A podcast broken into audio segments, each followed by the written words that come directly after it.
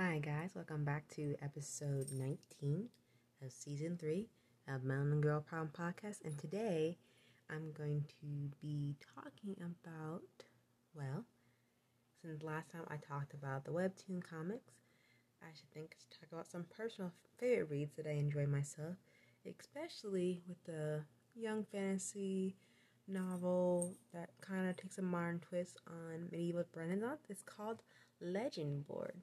Now you may be wondering, Yasmeen, what is Legendborn?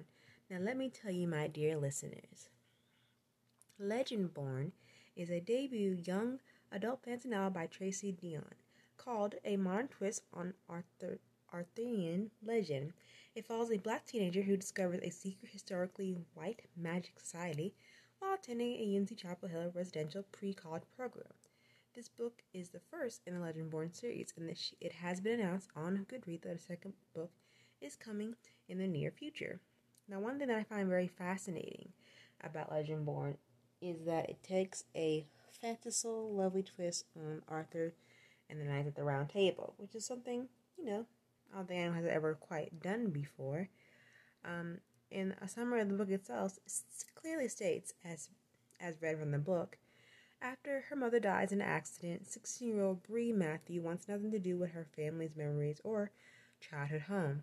A residential program for bright high schooler students at U N C Chapel Hill seemed like the perfect escape, until Bree witnessed a magical attack her very first night on campus, a flying demon feeding on human energy. A secret society of so-called Legendborn students that hunt these creatures down, and a mysterious teenager mage who calls himself a Merlin, and who attempts and fails to wipe Bree's memories of everything she saw. The mage's failure unlocks Bree's own unique magic and buried memories with a hidden connection that night of her mother's death. Another Merlin was at the hospital. Now that Bree knows there was more to her mother's death than what the police report had told her previously dated, she'll do whatever it takes to find out the truth, even if it means infiltrating the Legendborn as one of their initiates. She recruits Nick, a self-exiled Legendborn with his own grudge against the group. The reluctant partnership pulls them together into society's secrets and closer to the descendants of King Arthur's knights, and explains that a magical war is coming.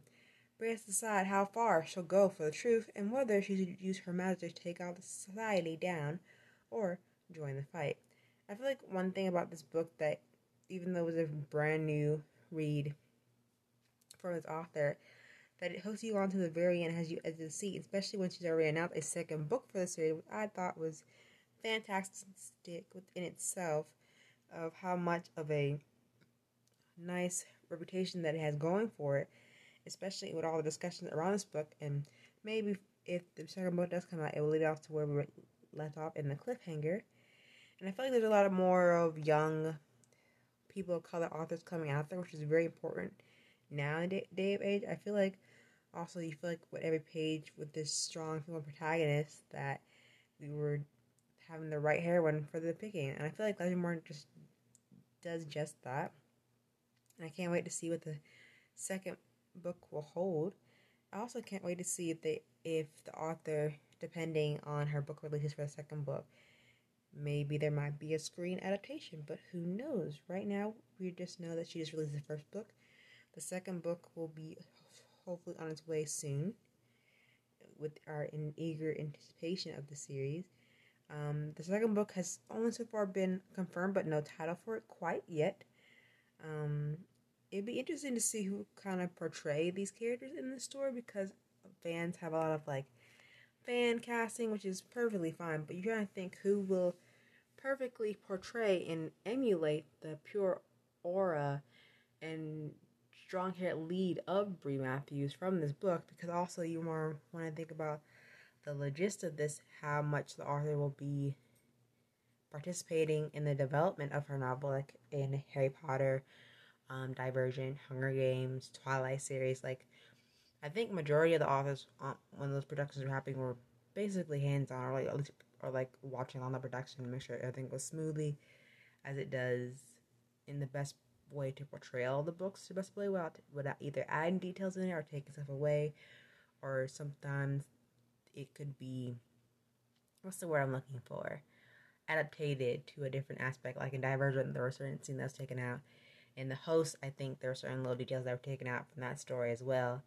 And then Twilight, you know, this author was literally cameo in two, in four, two of the four films. So anything is bound to happen, especially now where I think it's really, you see more of a mass increase of people of color authors, which I thoroughly enjoy. It's always very important to diverse to diversify your bookcase and read more people of authors' books, whether that be Black, Asian, Muslim, Native American. Like, really comb through your bookshelf and see if you have a diverse reading cast of authors and their books. And if not, go to your local bookstore and prep up your bookshelf and expand your horizon of different authors of ethnicity and see from a different perspective, from their background, how they see the world through their eyes. And as a future writer myself and a future author, that's what I plan to hope to do for my very own book series in the near future. And definitely check out Legendborn because it was one of my favorite books so far. I am going to try to read Wings of Ebony next. It's another author of color book series that I really fell in love with. And also another book called The Gilded Ones, which I'm also very excited to read. But definitely check out Legendborn if you haven't already. I give it like ten stars. It was phenomenal. Kept me on the edge of my seat. Gave so much detail and immersion, especially on the Chapel Hill campus, which we've all either seen or heard of or, or toured on the college campus itself.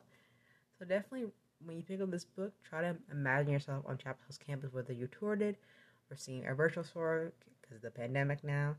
And just let me know what you think. Comment down below who is your favorite P O C author and any books that you read for them or any recommendations that you might have that I should look into. Until then, have a nice night, have a blessed day, and I'll see you soon for another episode of Melon Girl Prime Podcast. Until then, bye.